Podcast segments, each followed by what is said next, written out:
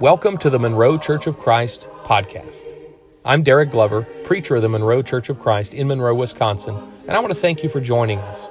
I hope that you'll subscribe to our podcast, leave a comment or a review on iTunes, and share it with a friend, family member, coworker, or someone that you think would be interested to know more about our Savior, Jesus Christ.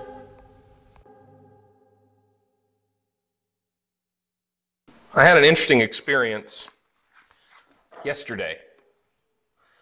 On uh, Friday night, I was asked to go and cover a Blackhawk girls basketball game in Albany. And when I got there, um, they have a pretty small parking lot, even for limited attendance that they're having right now. And I parked on the street, and their school's kind of up on a hill. So I parked my truck out on this hill, and I put the e-brake on, because that's what you do. It was kind of, it was snowing pretty hard when I got there, and so I put the e-brake on, and I'm there on the on the hill.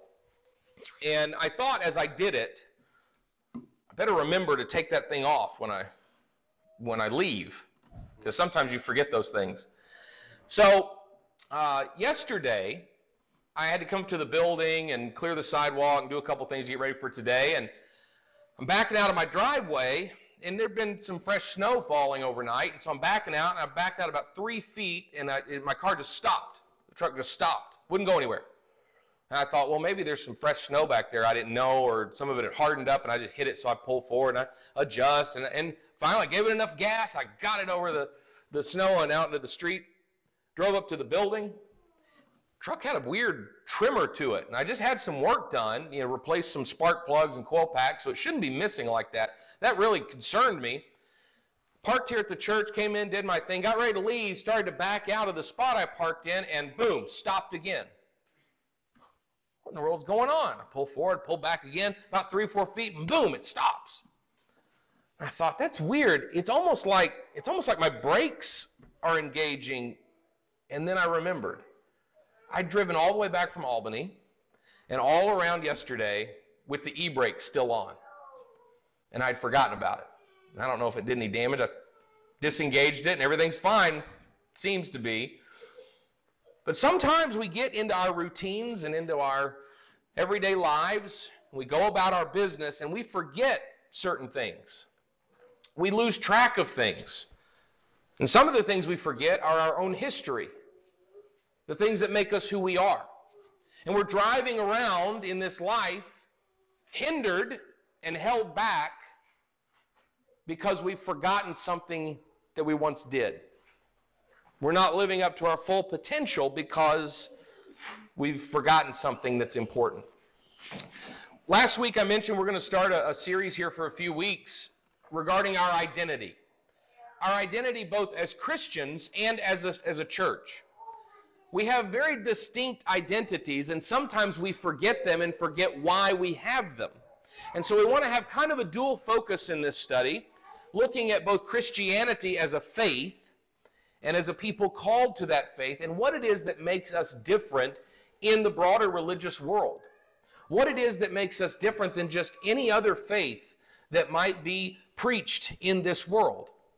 And we're also going to focus in a little bit on our own faith tradition in the churches of Christ and look at who we are and what our history is there. Not so much as it pertains to defending uh, a name, but as it pertains to how we got to where we are. We can't really know where we're going unless we know where we've been. And there are some things that we do, and I remember growing up, we used to have a, a class, usually in the youth group class, there'd be a class called Why Do We Do What We Do? And we talk about things like a cappella worship and the Lord's Supper and baptism and, and the gender roles in church. And, and we would talk about the scriptural defense for each of those things. And that was good. It was good to understand those things. But more so than just understanding why we do what we do, I want us to understand who we are and what our history is in this specific faith tradition, because it's those things that set us apart. Not that make us better than anybody, but they've been arrived at in a very specific way. And recapturing that identity and that essence is going to be important into understanding who we are and to carrying forward this message that we've been entrusted with. The old paths that some people speak of, uh, that we want to seek, to return to the gospel, return to the scriptures, because that's a, a founding part of who we are, those old paths, sometimes they're not as old as we think. We need to go back even further and understand the origins of where our movement has come from, because it offers us some really great blessings. It's some very important things that have developed in how we carry out our gospel mission. And so we're going to focus on those the next few weeks. But today we're going to talk broadly about Christianity, about a faith in Jesus Christ, and about the people who hold that faith and what it is that makes us special and different. Because we live in a world that is fractured along so many lines. Tribalism has become the operating principle of our world. We see it in our politics. We see it in uh, our, our everyday um, interactions with people. We see it on uh, Sundays, or even last night uh, when we're watching football. We see tribalism invading our culture, and we see it in the world of faith. I am this kind of uh, religious person. I'm that kind of religious person. We divide along those lines within Christianity, and we'll get to that in a few weeks. But we also divide along those lines in this world. There are many different views, many different beliefs, many different histories, many different faiths. But we believe, and we're here today because we believe that there is one that is the truth. And that's honestly why we're here. And we can be as, as progressive and, and liberal in our thinking and in our treatment of other people as we wish to be. And that, that's wonderful, to treat people with kindness and with compassion. But at the end of the day, we're here because we believe that this is the right one. We believe we've got it right. And I think it's okay, with the proper attitude, to believe that. That there is one answer and one way that we can come in contact with the actual being that created the world, the universe, and everything in it. That is what sets us apart in some ways. And if we look at the history of God's people, we see a story develop. We're a part of that story. We're a part of a story that began at creation, when God formed man. And he put man in paradise, in this wonderful place. You know, we, we talked about prayer a while back and how difficult and challenging that can be. Can you imagine living in the garden? Living in the garden where if you wanted to talk to God, well, every evening he comes and he walks through here. We can just walk along with him and talk to him and learn things and, and ask questions. Wouldn't it be great if God just took a walk with us the way he did in the garden? Well, the garden wasn't going to last very long, probably wasn't even intended to. That was the paradise that man was given, and that is the paradise that ever since mankind has been looking for, reaching back for, because man was expelled from the garden for his sin. Man was not only cast out, but there was a guard placed there to keep him from ever coming back. And that thus began the story of man's toil on this earth, and the struggle, and the pain, and the misery that this life can hold for us. And the story develops that God looks down and he begins to lead his people and to shape his people and to call his people. And that people are the Israelites. And he delivers to them a promised land. Clearly, I'm paraphrasing. I've got sixty-six books to get through here, so you got to kind of take a few skips. But he calls them to a promised land. He offers it to them, and guess what? They still fail. They lose the law. They lose contact with God. And eventually God fulfills all of his promises by sending his son, and they don't recognize him either. And we now, even today, are a part of that story. And we're a part of that story for one of the specific reasons that makes us so different. When we ask the question, why is Christianity different than other faiths? One of the aspects of our difference is that this is a faith that is open to all. Look at Romans. Look what Paul writes in Romans chapter five. Romans chapter five, beginning in verse eighteen, Paul says, "So then, as through one transgression," he's talking about the garden, "there resulted condemnation to all men, even so through one act of righteousness," that's Jesus, "there resulted justification of life to all men. For as though the one man's disobedience, uh, the Through one man's disobedience, the many were made sinners, even so through the obedience of the one, the many will be made righteous." I don't know if you're aware of this, but one of the things that makes us fundamentally different is that we have a faith that is open to all people. God didn't just even suggest it. He made it very specific and clear. He gives Peter and Cornelius, a Jew and a Gentile, both a vision that leads them to one another. Peter sees a vision on the housetop in Acts, and here comes a sheet down from the heavens. Now, I, I don't know if you can fathom such a thing, but Peter's never tasted bacon, okay? Boy, it, it's a rough life if you've never tasted bacon. But Peter has always kept the law, and he specifically kept the part of the law that governed what they could and couldn't eat. And here comes this sheet down, and on this sheet are all these animals, and some of them are not what he's allowed to eat. And the voice of the Holy Spirit comes to him and says, Peter, rise, kill, and eat. And he says, no, no, no, I've never had a pork chop, and I don't intend to start now, because that is what the law says. And the Holy Spirit reminds him, hey, things are different now.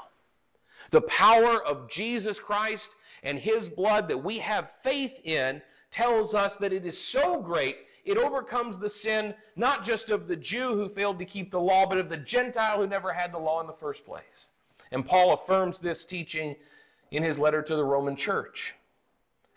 And from the moment that sheet descended from heaven and Peter found Cornelius and he preached to him the gospel and he baptized his family, even as so much as it was uh, an operation of their faith to be saved, it was also a proof from the Holy Spirit and from God that all are welcome in the family of our Lord. We're here today because that sheet came down.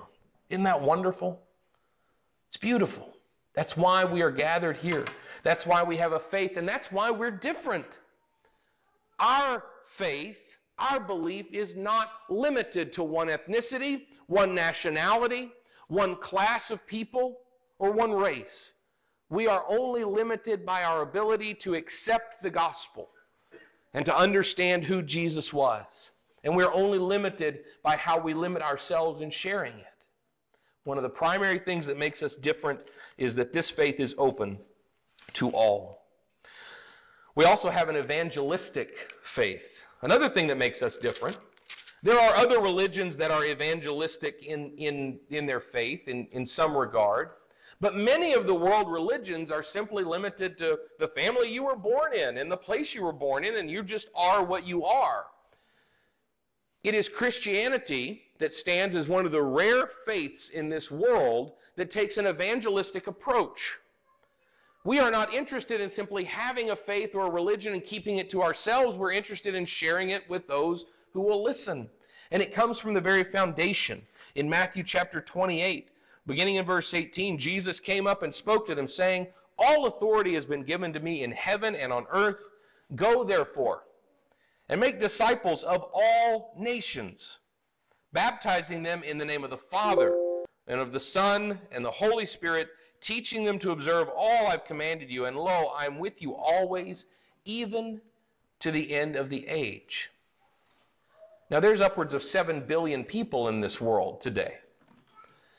And all of them have been entrusted to us and those who share our faith to be evangelized, to be taught, to be offered this message into all the world for the rest of time. That's what Jesus said. If you're paraphrasing the Great Commission, go into all the world for the rest of time. And you're not going alone. He's with you because it was his directive. It's called the Great Commission, but it's really the parting words of Jesus. His final words on this earth to his people were, don't keep it to yourself. Now that stands in stark contrast to the rest of the religious world where they receive the message, and in many, in many ways, it is, no, no, no, this is just for you. Hold on to it. Keep it to yourself. Practice it, perfect it, and receive whatever blessing comes from it. But there's not an emphasis on evangelism in other religious viewpoints as there is in ours. And, and those like it. There are others, but ours is among the foremost where this is a directive. Go teach the good news. There are others that might say, hey, go, go suggest this to someone, but if they don't like it, just kill them. That, that's been a part of world history and still continues to be in some faiths. Or maybe offer this to someone. If they don't want it, who cares? No, this is instruction. That makes us very different. We are open to all, and we are evangelistic. Those are two key elements of what make us different among the world's religions and faiths. And finally, the thing that makes us different, and we're talking in broad fundamentals here, right?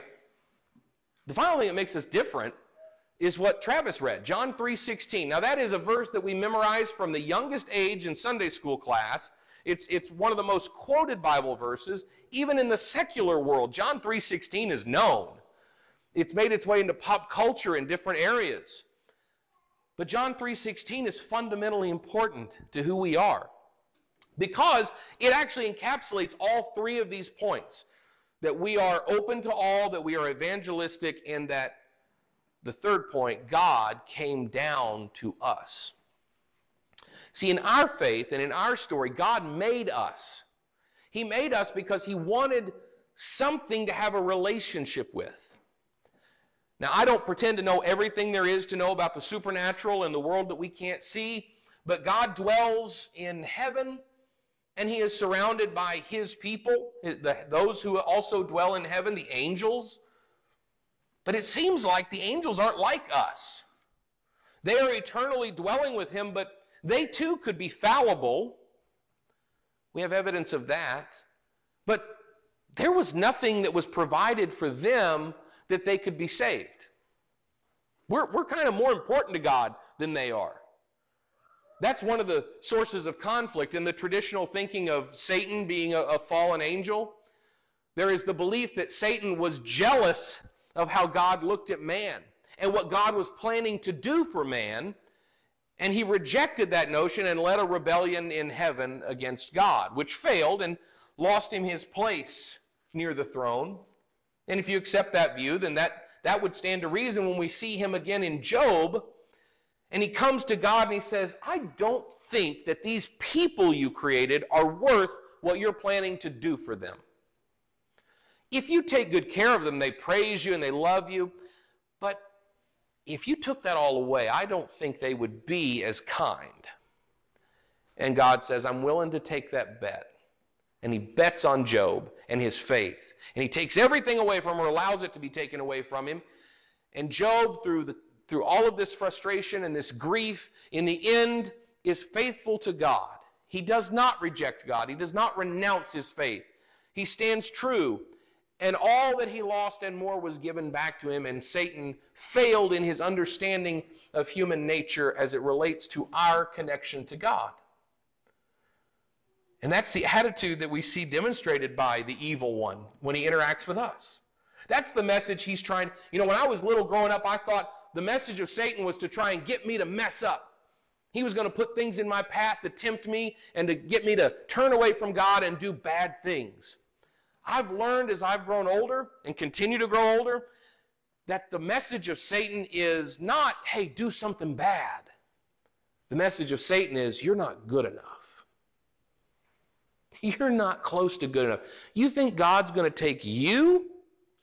Please. You're not good enough. You don't deserve what he did for you.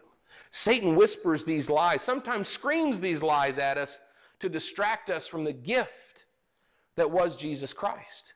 That's the heart of our gospel. That's the heart of our message. It's the heart of our faith, that we were worth what God did. And in John three sixteen, that message is clear. For God so loved the world. In other words, this is how God loves you.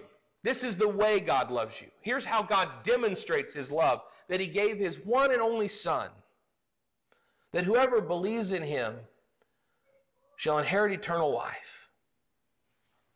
There's a gift waiting for us. There's a reward waiting for us. And what does it take to get it? A belief and acceptance of his Son, the sacrifice that we were important enough to receive. And throughout parts of the New Testament, the writers talk about this, that you matter that much to him that he would give his Son for you. God is combating that lie of Satan that says you're not good enough, because if we open our eyes, the evidence is clear. We are more than worth it to him because he paid for us with his Son, with Jesus. John three sixteen is It's like one of those songs that gets overplayed on the radio. And after a while, you get tired of it and you don't want to hear it anymore. And it begins to fall out of popularity. John three sixteen has become a bit of a cliche, and that's very unfortunate. We should be quoting it, thinking of it, writing it on our hearts. It should be what we wake up to and what we go to bed to. It is the key theme of our faith, and it is the key element that makes us so different. In most other world religions, there is a deity or a higher power or multiple higher powers. And what they do, well, maybe they shape the world or create the world, or they build a world that we live in. And the origin stories of man vary from religion to religion. All of them follow about the same pattern, but they diverge at a certain point. You have the deity, you have the God, and you have his creation, his or, or human beings and how they came to be. And then, and then they fall out of favor in some way or another, or there's some separation. And in most other faiths, the higher power, the deity, says, here's what you need to do to get up here to be with me. Here's what you need to do to achieve eternal life or nirvana or perfect uh, peace in your life or whatever it is they're teaching. How to get the reward means you've got to come up to where that higher power is. What does our story say? God loved you enough that he took the thing that mattered the most to him, his son, and he let him be killed for you. Our story is not a higher power That, con that, that looks at us and asks us to come up. Ours is a higher power that condescends and comes down to be with us. We're studying the Gospel of John on Sunday mornings on our live stream Bible study. And one of the themes of that gospel is that Jesus is God. And John begins that gospel with stating, in the beginning was the Word. Jesus is the Word. He was with God in the beginning. And there was nothing that's happened in this entire story that didn't happen without Jesus. He was there all the way. And everything we read, we talk about the Bible, we say, well, that's the Word of God, right? No, the Word of God is Jesus. What's been revealed to us in Scripture serves the purpose to point us toward Jesus. How, how, how are we saved? How are we brought to be with God? How do we have a relationship with him? Well, we find out that by reading about Jesus. And we find out about Jesus by following the roadmap that Scripture provides to get to him. We're not reading the Word of God. We're reading a roadmap that gets us to the Word of God, and that Word is Jesus. And he was given to us, and he was sacrificed for us because God loves us, and that is far different from the other faiths in this world, the other religions in this world that say you've got to do something to get to that higher power and to maybe receive a reward from what amounts to a benevolent dictator. But our God is different. He made you, he formed you, and he put you down here, and he said, now I want to be with you. And I know that you've got some problems, and I know you've got some weaknesses, and I know you've got some shortcomings that are going to prevent you from being with me. So I'm going to come down there. He doesn't meet us halfway. We can't even get halfway. He comes all the way to our doorstep and delivers a path that we can follow to be with him. Sometimes with the tribalism of this world, with the loud shouting that goes on between all the different sides of all the different issues, of all the different conflicts, we feel like maybe we're lost in the shuffle. We're just another voice of many. What do we have to offer this world that is continually more and more fractured and more and more distracted? You know, uh, it's interesting. I'm a, I'm a kind of a, a history buff, and particularly uh, I really enjoy the history of, of different media. I like reading books about television history and film history and how different things came to be and the stories of how, how all that transpired. It's really interesting how much that world has changed. Uh, it used to be that if you had a successful television show in the United States, for instance, it was successful uh, when you had a number of like ten or fifteen million people watching. You know, the Tonight Show back in Johnny Carson's heyday, that's what they were doing in ratings. Because there were only four channels, you didn't have much choice. And so everybody was watching the same thing. Today, how does a show, a television program, measure its success? Well, it's not by numbers in the tens of millions anymore. It's maybe in the single-digit millions, depending on the outlet that they're transmitting through. We measure success differently because the world around us has changed. We fall into that temptation a lot with our faith because there are many, many more voices now than there once were. And at the very least, those voices are more amplified than they once were because technology has made the world smaller. And so increasingly we find ourselves not the voice crying out in the wilderness, but the voice crying out among the crowd. We feel lost. And we lose our motivation because maybe the numbers aren't what they used to be, but we have to redetermine how we measure success. Success is found in what makes us different than those voices. We re-energize our evangelism by understanding that we have something different to offer. Faith is not a commodity. Religion is not a commodity. And we, we study, I studied this in, in my economic training, that there are certain things out there that have little to no differentiating value. When you go to the store and you go to buy apples, apples are apples, and they cost what apples cost. When you go to the gas station to pump your fuel, gas basically costs what it costs. There's a few minor market forces there, but they, it's a commodity. There's nothing that differentiates it. And I fear that Christians have fallen into the trap of thinking that faith is a commodity, that religion is just a commodity. There's so many options out there and so many things people turn their attention to that maybe we feel like we're just one of many, and we lose hope and we lose motivation and we feel discouraged. We're not a commodity. We have a differentiating value. We have something that makes us special and unique, and there is no other faith in this world that can lay claim to what we can lay claim to. We have a message that is open for all mankind. We have a, a message that we have been given and told to share with all mankind. And that message is this: you were made by a loving God, you are watched over by a loving God, you are cared for by a God that wants a relationship with you so much that he paid the ultimate price to make it happen. That makes us starkly different than the world around us. And from that basic premise has sprung the church. In the book of Acts, we read about the beginnings of this body, this, this family on earth that was bound together by a common union in Jesus Christ. As time has gone on, even that union itself has become fractured. It's found differences, different approaches, and different perspectives. Some we might judge better than others, and some that we might uh, feel more comfortable with than others. But at the core, what we are collectively is something that is different than anything else on earth.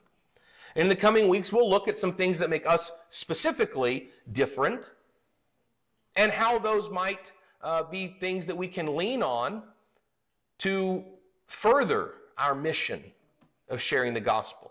What makes us different and what makes us special and what gives us a, an advantage in this cacophony of voices of religion and faith. As we talk about those things, understand them in the proper context. They are part of the larger picture that the Bible presents us of the family of God. And if you take nothing else from these weeks of, of messages, take this: you're different, you're special, you're unique in this world because of your faith.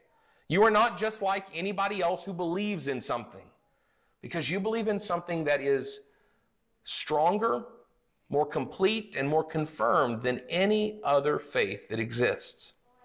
And you should take great joy in that. And let it, let these next few weeks be a few weeks of rediscovering our past, rediscovering our history, rediscovering where we've come from, and remembering the things we've done. I promise you, your car will drive better if you take the e-brake off. Our church will be more successful and efficient if we remove the things that hold us back. And oftentimes what holds us back is forgetting. Forgetting who we are, forgetting where we've been, and forgetting how special and unique what God has given us is. If you're struggling to remember why you're special, if you're struggling to remember why you are unique and what God has called you to, maybe that has led you astray. Maybe that has caused you to divert from the path that God intended. If you want to get back on that path, that's why we're here. That's why we are together, because we can share that journey with one another and pray for one another. And if you want to step onto that path in faith, giving your life to Jesus Christ in baptism, that opportunity is always available for you, and especially right now. Jonathan's going to lead us in a song, and if you have a need that you'd like to make known, you may do so at this time. Jonathan? Thank you for joining us for the Monroe Church of Christ podcast. We hope that you have found today's message to be uplifting, inspirational, and encouraging. Most of all, we hope that it helps you along your spiritual journey. If you have any questions or comments or would like to drop us a line, you can do so at monroe wicoc at gmail dot com. We look forward to hearing from you, and we look forward to you joining us next week.